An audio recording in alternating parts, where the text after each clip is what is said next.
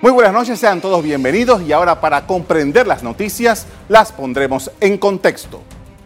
En los próximos minutos hablaremos de la nueva realidad con la que tendrán que lidiar las personas que se acogieron a las moratorias y demás figuras de alivio financiero en el país. En octubre del año pasado, la Superintendencia de Bancos dictó un acuerdo bancario que estableció la extensión de la moratoria hasta el 30 de junio de 2021 para todos los afectados por la pandemia. Comienza la cuenta regresiva para la finalización de la moratoria bancaria. El panorama socioeconómico del país implica grandes retos. A esto se suma la incertidumbre de las personas con contratos suspendidos, con jornadas reducidas y las que han perdido su empleo. Arreglos de pago, financiamiento y reestructuración de las deudas son algunas opciones que tienen los deudores de créditos modificados por la pandemia según entidades bancarias. Según datos de la Superintendencia de Bancos, al cierre del mes de mayo, la cantidad de deudores con créditos modificados fue de 589.734 personas en 39 bancos del país. En su momento se explicó que este alivio financiero buscaba mantener la viabilidad y la sostenibilidad de más de 1.920.000 operaciones de crédito existentes entre los bancos y sus clientes. Hace unas semanas conversé del tema con el superintendente de bancos, Amaury Castillo, que puso en contexto la situación advirtiendo que la figura de préstamos modificados ascendió a más del 40% del total de los créditos en el sistema. A julio-agosto del año pasado, el total de esos créditos modificados ascendió a una cifra aproximada de unos 28 mil millones de dólares.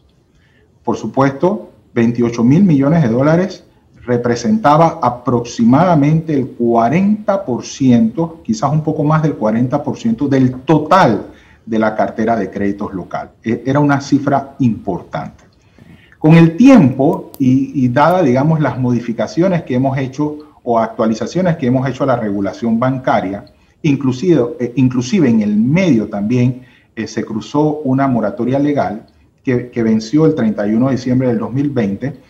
Este número, digamos, de préstamos con algún tipo de alivio este, a la semana anterior, a la semana pasada, eh, totalizan, digamos, un monto que está por el orden de los 18.600 millones de dólares. Es decir, hay una tendencia a, la baja, a una disminución, y nuestra expectativa es que más cerca del 30 de junio, este volumen de préstamos modificados logra alcanzar niveles, digamos, más bajos.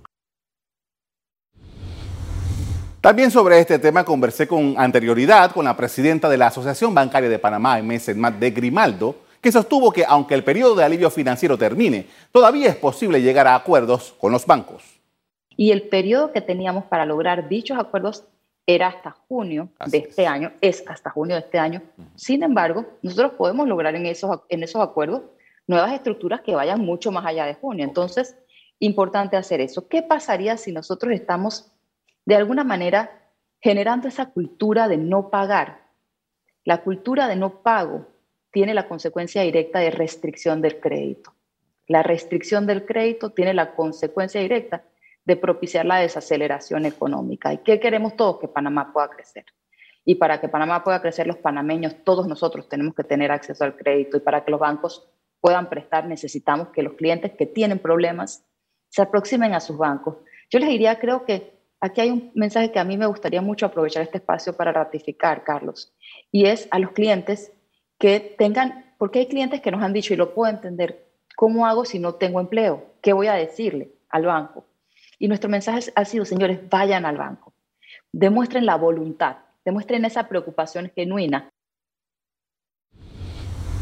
Mientras tanto, una investigación llevada a cabo por los especialistas del Centro Internacional de Estudios Políticos y Sociales reveló que casi 8 de cada 10 trabajadores formales del país han reportado pérdida de ingresos durante la pandemia y que casi 9 de cada 10 informales está en la misma condición. 77% de los eh, trabajadores formales reportaron reducción eh, de ingresos en, durante el año pasado, ¿verdad? Es una cifra altísima, pero para los informales eso fue el 84%. El 84% reportó que sus ingresos se redujeron. Ahora, estamos hablando de que eso fue en septiembre, octubre, pero ahora comienza junio, ¿verdad? Y estamos hablando de que ya todas estas ah, las moratorias van a, parar, ah, la gente va a comenzar realmente a tener que pagar estas deudas atrasadas, ¿verdad? Entonces, si estamos hablando de que experimentaron reducción de ingresos, que eso afecta a su canasta básica, afecta gastos básicos, al tener que enfrentar estas deudas, a tener que enfrentar de repente eh, pagos más altos de la luz, ah, pues esto puede afectar esa demanda que queremos que realmente empuje la producción y empuje esa reactivación económica. Así que es algo que también hay que tener en cuenta. A mí realmente me sorprendió muchísimo, por eso que estamos como revisando estas cifras, porque es un número muy alto de personas que nos están diciendo hemos experimentado una reducción de ingresos en este periodo. Imagínate, el 67% para los formales y el 84% para los informales. Es una cifra muy alta, una cifra que nos indica que si pues eso siguió como, como en septiembre, octubre, muchas personas van a encontrar muy difícil poder pagar esas deudas. En términos generales, los panameños están bastante endeudados. Sin embargo, la experiencia de, las organizaciones de crédito en el país dan cuenta que el porcentaje de morosidad es generalmente bajo, lo que sitúa a los deudores del país como buena paga. Según la Asociación Panameña de Crédito APC, la deuda con los bancos asciende a más o menos 30.789 millones de dólares, mientras que con otras entidades suma unos 4.050 millones de dólares. Una cifra bastante elevada. Tomemos en cuenta que la deuda pública del Estado es de 38.907 millones de dólares. En otras palabras, la deuda de nosotros, los particulares, y la del Estado son casi iguales y ambas tienen un peso específico en las condiciones de la economía del país. Estamos en el momento de los arreglos de pago, reestructuraciones financieras, refinanciamientos y demás figuras que pueden ayudar a aliviar la carga del crédito en medio de la angustiosa situación que nos plantea la crisis sanitaria. Es momento de hacer una pausa, pero al volver ponemos en contexto cómo aliviar esta carga crediticia en estos momentos. Ya volvemos.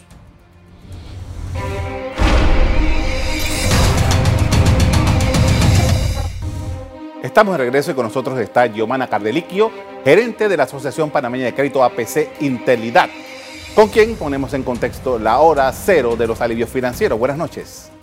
¿Qué tal? Muchas gracias, Carlos. Eh, primera pregunta, ¿cuál es la situación que ustedes están viendo en este momento que, como hemos dicho, pues se llega ya la hora cero de tomar decisiones sobre este asunto? Sí, bueno, básicamente eh, lo que comentaba el superintendente y lo que comentaba también Aime es, es el mismo comportamiento que estamos viendo a través de la información que recibimos en el sistema de referencias de crédito. Y es pues que ha habido una reactivación este, eh, un poco lenta, pero igual existe, eh, en la apertura de créditos nuevos y en el pago de obligaciones que por los meses que estuvimos en pandemia el año pasado, en los primeros meses de la pandemia, el comportamiento de pago fue, fue muy limitado, ¿no? Nosotros tuvimos incluso meses donde se registraron 50, 60% de eh, las referencias. Eso no es de las personas, sino de, porque una persona puede tener varias referencias, pero eh, ese porcentaje de referencias que no, no recibieron ningún pago, ¿no? Lo otro importante es que por primera vez en muchísimos años, el saldo de la deuda de los panameños, que tú comentabas al principio del programa, eh, de 34.840 millones de dólares, es inferior al mes de abril del año pasado, que cuando era 34.988 millones. Ah, eso es una, un decrecimiento de alrededor de medio por ciento, eh, lo cual es, es, significativo porque es la primera vez en muchos años, incluso creo que nos tendríamos que remontar hasta la época de, la dictadura militar para eh, tener indicadores tan bajos. Eh, cuando estábamos acostumbrados a que el saldo por medio de la deuda creciera a, razón alrededor de un 10% año contra año. Entonces, eso lo que significa es que los, se han ido haciendo pagos en estas obligaciones, pero no se han generado préstamos nuevos. O sea que hay una, hay una contracción del crédito eh, que hemos visto pues, en los últimos meses. Ahora bien, eh, una de las cosas que eh, quizás las personas dejan más sin, un poco en una zona de que déjame ver si puedo, es el tema de las tarjetas de crédito para algunas personas puede llegar a ser un verdadero dolor de cabeza, porque la gente se preocupa, ok, yo no quiero perder mi casa, así que yo voy a hacer lo que sea posible, yo no quiero perder mi carro porque lo necesito, yo voy a hacer todo lo que sea posible, pero cuando se trata de tarjeta de crédito, a algunas personas como que le dan más tiempo a eso. ¿Cuál es el comportamiento que ustedes tienen reflejado ahí? Sí, bueno, nosotros ahora mismo en, tarjetas de crédito bancarias este, estamos con una morosidad eh, aproximada del 6%, pero esto se afecta porque muchos bancos han tomado la, digamos, la, decisión de suspender eh, la tarjeta, es decir, la persona sigue teniendo su tarjeta, pero no la puede utilizar porque ha, digamos, ha cubierto eh, un porcentaje alto de utilización de esa tarjeta. Entonces, por eso es que la cifra pudiera estarse impactando eh, por este tema. Entonces, eh, nosotros siempre le recomendamos a la gente que la tarjeta de crédito es una buena herramienta para utilizar en casos de emergencia. Yo no quiero una enfermedad, un accidente, una, una situación en, en, la casa con alguna, alguna reparación urgente. Entonces, si no tenemos la, la, disponibilidad en la tarjeta, pues no nos va a servir para ese tema de contingencia. ¿no? Entonces, siempre le decimos a la gente que mantenga por lo menos un 60% disponible. Sin embargo, el comportamiento de muchos es, tener la tarjeta hasta el límite. Entonces, cuando, cuando tienes esa situación, pues la tarjeta se convierte en una carga pesada, porque recordemos que el pago mínimo es alrededor del 2% del saldo. Entonces, si tú tienes eh, una tarjeta de mil dólares y tienes que pagar el 2%, pues tienes que pagar 20 dólares todos los meses. Entonces, la persona paga 20 dólares, pero nunca sale de la deuda porque eh, lo que está pagando son los intereses, nada más. ¿no? Este, entonces, eh, el, el manejo de la tarjeta es importante que eh, la gente sepa pues que eh, es, una, es una herramienta que bien utilizada, es muy conveniente, pero si nosotros consideramos que esa tarjeta es una extensión de nuestro salario, lo cual no es, este, vamos entonces a tener problemas para pagarla. Ahora, ¿qué alternativas hay? Recordemos que está la ley 81 que te permite convertir la tarjeta de crédito, el saldo de la tarjeta de crédito en un préstamo personal. Entonces, si tú sabes que tú no tienes la disciplina, ¿verdad?, para no utilizar la tarjeta, tú puedes acercarte al banco y solicitar entonces que ese saldo que tienes en la tarjeta te lo conviertan en un préstamo personal que va a tener una tasa de interés más baja y va a tener pagos ya fijos, eh, donde vas a poder entonces salir de esa deuda eh, de una manera más conveniente. Eh, como te decía, pues si, si, es la, si es la experiencia que tiene esa persona con que no puede dejar de utilizar la tarjeta por no tener esa disciplina. En en los próximos días, ya cuestión de un par de días, vamos a estar cumpliendo 15 meses de esta situación extraordinaria con esta crisis que, eh, hemos tenido. Eh, a lo largo de estos 15 meses, ¿cuál ha sido la evolución que ustedes han visto eh, del problema desde la perspectiva crediticia? Sí, bueno, desde el punto de vista nuestro, los peores meses del año fueron mayo, junio y julio del año pasado. Los peores meses, digamos, de la pandemia. esos fueron los meses donde obviamente estábamos en el tema del confinamiento, de la de movilidad, muchísimas este, empresas cerradas. Entonces, esos fueron los peores meses donde realmente el movimiento fue mínimo, a pesar de que, como tú sabes, pues la banca no se vio, eh, la banca siempre se mantuvo abierta como, uno de los servicios, digamos, esenciales.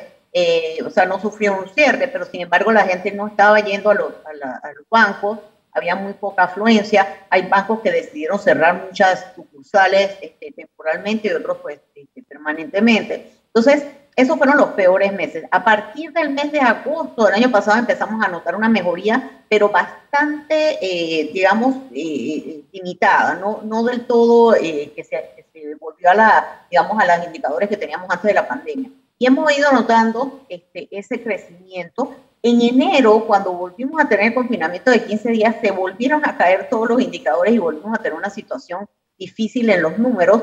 Eh, te puedo decir, por ejemplo, que los bancos en el mes de enero del año 2019 abrieron 32.401 préstamos nuevos.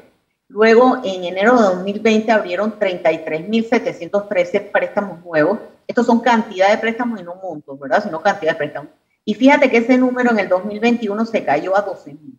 12.135 préstamos. O sea, un tercio de los préstamos que se abrieron en, en, enero de 2020 se abrieron en enero de 2021. Entonces, eso te da a entender pues, que definitivamente estaba muy afectada la, la situación. Hemos visto en los, en los últimos dos, tres meses una mejoría en la cantidad de préstamos nuevos, en la cantidad de consultas que hacen los bancos en el sistema para verificar las referencias de las personas. Y esos son indicadores positivos que nos dan a entender porque hay una reactivación, pero no es del todo, digamos, este, eh, a los niveles que estábamos acostumbrados en años sin pandemia. Ahora, eh, viendo todo esto eh, mes a mes, ¿qué indicación hay? O sea, el, panameño, las personas o los habitantes del país, reaccionan automáticamente una vez que la economía comienza a abrir. O sea, que aquí no hay un déjame ver, sino que una vez que la economía comienza a funcionar, el, el consumidor reacciona. Sí, hay una reacción definitivamente y hay eh, tal vez este, correlaciones, ¿verdad?, entre la apertura económica, el consumo, eh, las solicitudes de préstamos nuevos, o sea, todas esas, digamos, diferentes eh, modalidades están de alguna manera conectados. nosotros los panameños este, sí tenemos hábitos de consumo, digamos, que nos gusta pues tener nuestras cosas, nos gusta eh, eh, tener una casa propia, por ejemplo, eh, tener una tarjeta de crédito para poder comprar las cosas que tenemos. O sea, el panameño es, una, es una persona que le gusta este, tener pues, buenas cosas en la vida y utiliza mucho el crédito del financiamiento porque definitivamente pues no estamos en la capacidad de ir a comprar un carro cash o una casa cash, ¿verdad? Tenemos que usar el financiamiento. Y la, y, la buena noticia es que en Panamá hay muchas facilidades. Nosotros hay, hay 42 bancos de licencia general aquí en Panamá que todos tienen diferentes este, eh, facilidades para que la gente pueda acceder a crédito y a financiamiento. Aquí lo importante, Carlos, es que las personas mantengan un buen historial de crédito. El que puede pagar, nosotros le recomendamos que pague. Eh, yo estoy de acuerdo con Jaime donde dice que no podemos incentivar una cultura de no pago. Sencillamente hay gente que ha dicho, ah, no, yo no, como nadie está pagando, yo no pago. No, usted no está afectado si usted sigue cobrando su salario completo, usted tiene que pagar sus deudas correctamente a, como estaba acostumbrado. Y si ha, ha, tenido alguna afectación, ya sea que su contrato suspendido, despido o este, afectación, digamos, de que está cobrando menos salario que antes, pues entonces dirigirse a esa entidad económica y decirle qué tipo de arreglo hacemos, ¿verdad? Para poder entonces eh, poder seguir cumpliendo con el compromiso y que eso no le vaya a limitar su capacidad de crédito en tiempos futuros. Con esto vamos a hacer una primera pausa para comerciales. Al regreso, seguimos hablando de las posibilidades que se abren en materia de negociación en, los financiamientos en Panamá. Ya volvemos.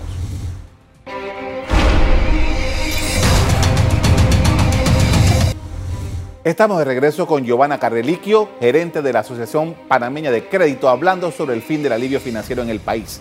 Y esta situación, que es el 30 de junio, nos plantea posibilidades, escenarios eh, eh, nuevas rutas para tomar decisiones. ¿Cuáles son las que ustedes han estado observando, esos escenarios? Sí, eh, aquí hago la, aclaración de que las nomenclaturas que nosotros manejamos y los términos no necesariamente coinciden, por ejemplo, con lo que se maneja a nivel bancario, porque recuerda que nosotros no solamente tenemos en el sistema banco, sino cooperativas financieras, comercios, empresas de telecomunicaciones y muchas otras entonces, eh, la terminología que nosotros utilizamos es la que está en nuestra ley, que es la ley 24-2002, que ha sido reformada varias veces, la última vez ahora con la ley 195 de 2020. Entonces, ahí se establecen tres tipos de definiciones. Una, la que es el arreglo de pago, que tiene que ver con condiciones temporales para poder saldar deudas que no han sido pagadas en un periodo de tiempo. Entonces, el arreglo de pago, eh, como decía, por definición es algo temporal, es algo que yo puedo hacer por un periodo de tiempo limitado, puede ser seis meses, puede ser un año, donde yo entonces voy a tener unas condiciones especiales, pero mi préstamo original pues se mantiene. Se mantiene. Luego tengo el refinanciamiento. Refinanciamiento es cuando yo saco un, un crédito nuevo, un préstamo nuevo, y con ese pago uno que yo tengo vigente. ¿no? Por ejemplo, tengo un préstamo personal y debo dos mil dólares, y ahora le pido al banco 10 mil dólares, entonces con los 10 mil me pago los 2 mil que tenía de deuda y hago entonces un préstamo nuevo. O sea que este nuevo préstamo reemplaza al anterior. Eso es lo que es un refinanciamiento. Y una reestructuración es cuando yo cambio las condiciones iniciales que tenía en un préstamo que está vigente. Por ejemplo, eh, me cambio el, monto de la letra, cambio la tasa de interés, cambio este, algunos de, las de los otros, digamos, componentes de esa, de esa deuda, pero lo hago de forma para toda la deuda. Es decir, si yo tengo un préstamo de carro y mi letra son 300 dólares, pero ya yo voy a pagar 200 de aquí a que termine el préstamo, eso sería entonces una reestructuración. Y de esa misma manera se reporta en el sistema de referencia de crédito. Nosotros consideramos que ninguna de las tres tiene que, por qué tener una connotación negativa. Es decir, cualquiera de las tres, mientras que usted cumpla con el arreglo que usted hizo este, y, y, así aparezca registrado en APC, no tiene por qué afectarle su historial de crédito. Y eso es muy importante que la gente lo conozca, porque a veces la gente le da miedo, de ay, si hago un arreglo, me va a afectar mi historial. No tiene por qué afectarle el historial, porque cuando yo lo leo, yo me doy cuenta que esta persona, pues, es un arreglo, pero lo está cumpliendo, lo está pagando, y eso es algo positivo y este, se debe tomar en cuenta eso y no sencillamente como los casos donde realmente aparece que no tiene pago, no tiene pago, no tiene pago y no sale, digamos, ningún tipo de, justificación de por qué usted no está pagando esa deuda. Ahora, yo quería preguntarle en, este, en esta eh, oportunidad, porque ¿qué sucede?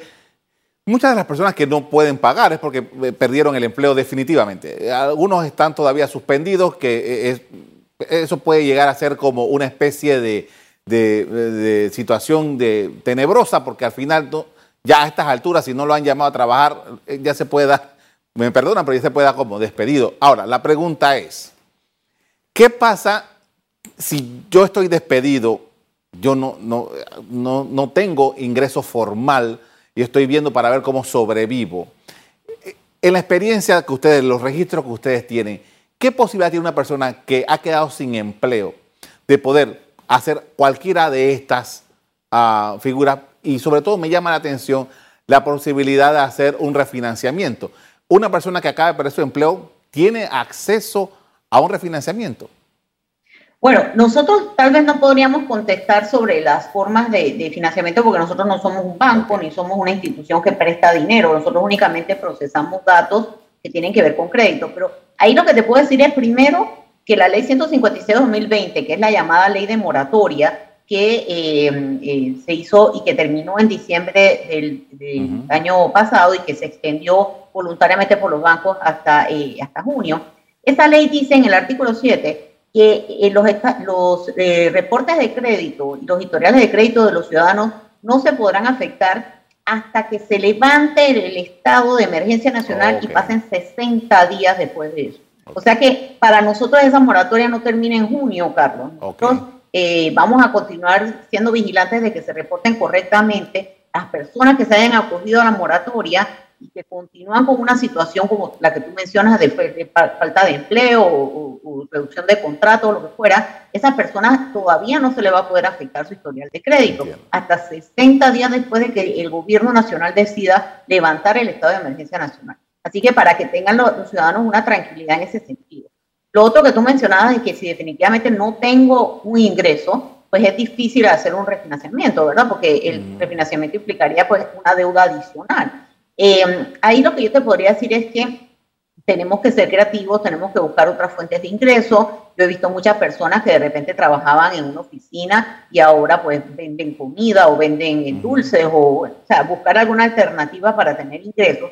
Y además también, pues, eh, aquí viene también el apoyo de, familiares, de, amistades, que pudieran tal vez ayudar en estas situaciones, ¿no? Y, para eso también es importante incentivar el, ahorro, Carlos. Yo sé que mucha gente dice, yo no puedo ahorrar porque necesito todo, todo el dinero, no, no, me, no me sobra nada. Pero ahí tendríamos que entrar a ver si de repente hay algunos gastos que tiene esa persona que se podrían tal vez bajar un poquito y eh, lo que queda es este, ahorrarlo, ¿verdad? ¿Por qué? Porque tenemos que estar conscientes de lo, que nos ha traído esta pandemia, es de que muchas veces no, no, tenemos nosotros previsto que va a pasar algo y de repente pasa, ¿no? Entonces, eh, uno debiera por lo menos decir un porcentaje de mi, de mi salario, así sea el 2%, el 1%, así sean 10 dólares, lo que fuera, voy a ahorrarlo todos los meses y lo voy a tener separado en un caso de emergencia.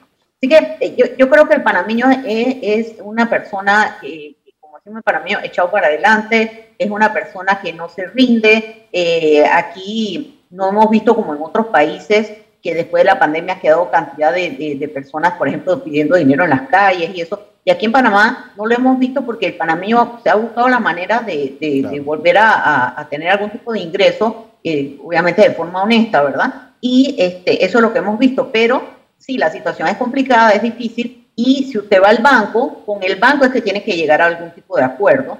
Eh, y lo que acuerde con el banco, pues se reflejará en el historial de crédito, pero no podrá este, afectarlo negativamente hasta que el gobierno decida levantar el estado de, emergencia nacional.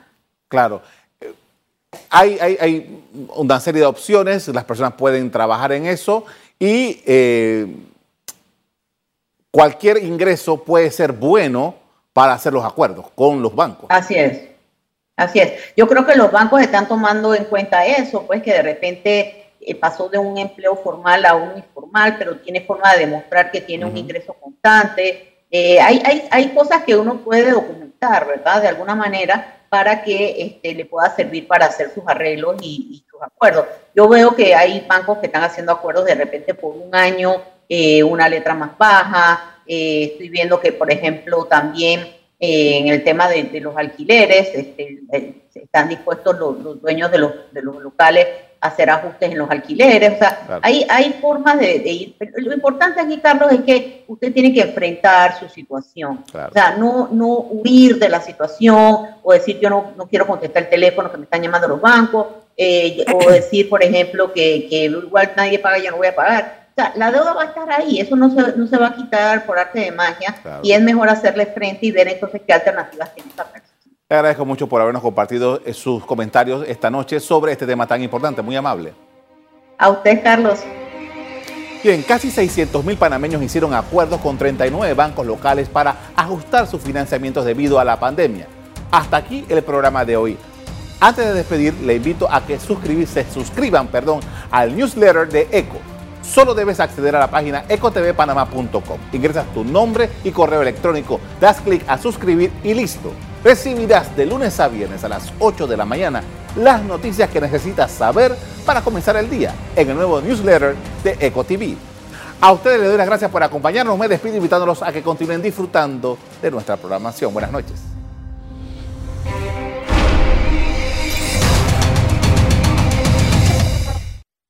Revive este programa entrando al canal 1 de BOD de Tigo.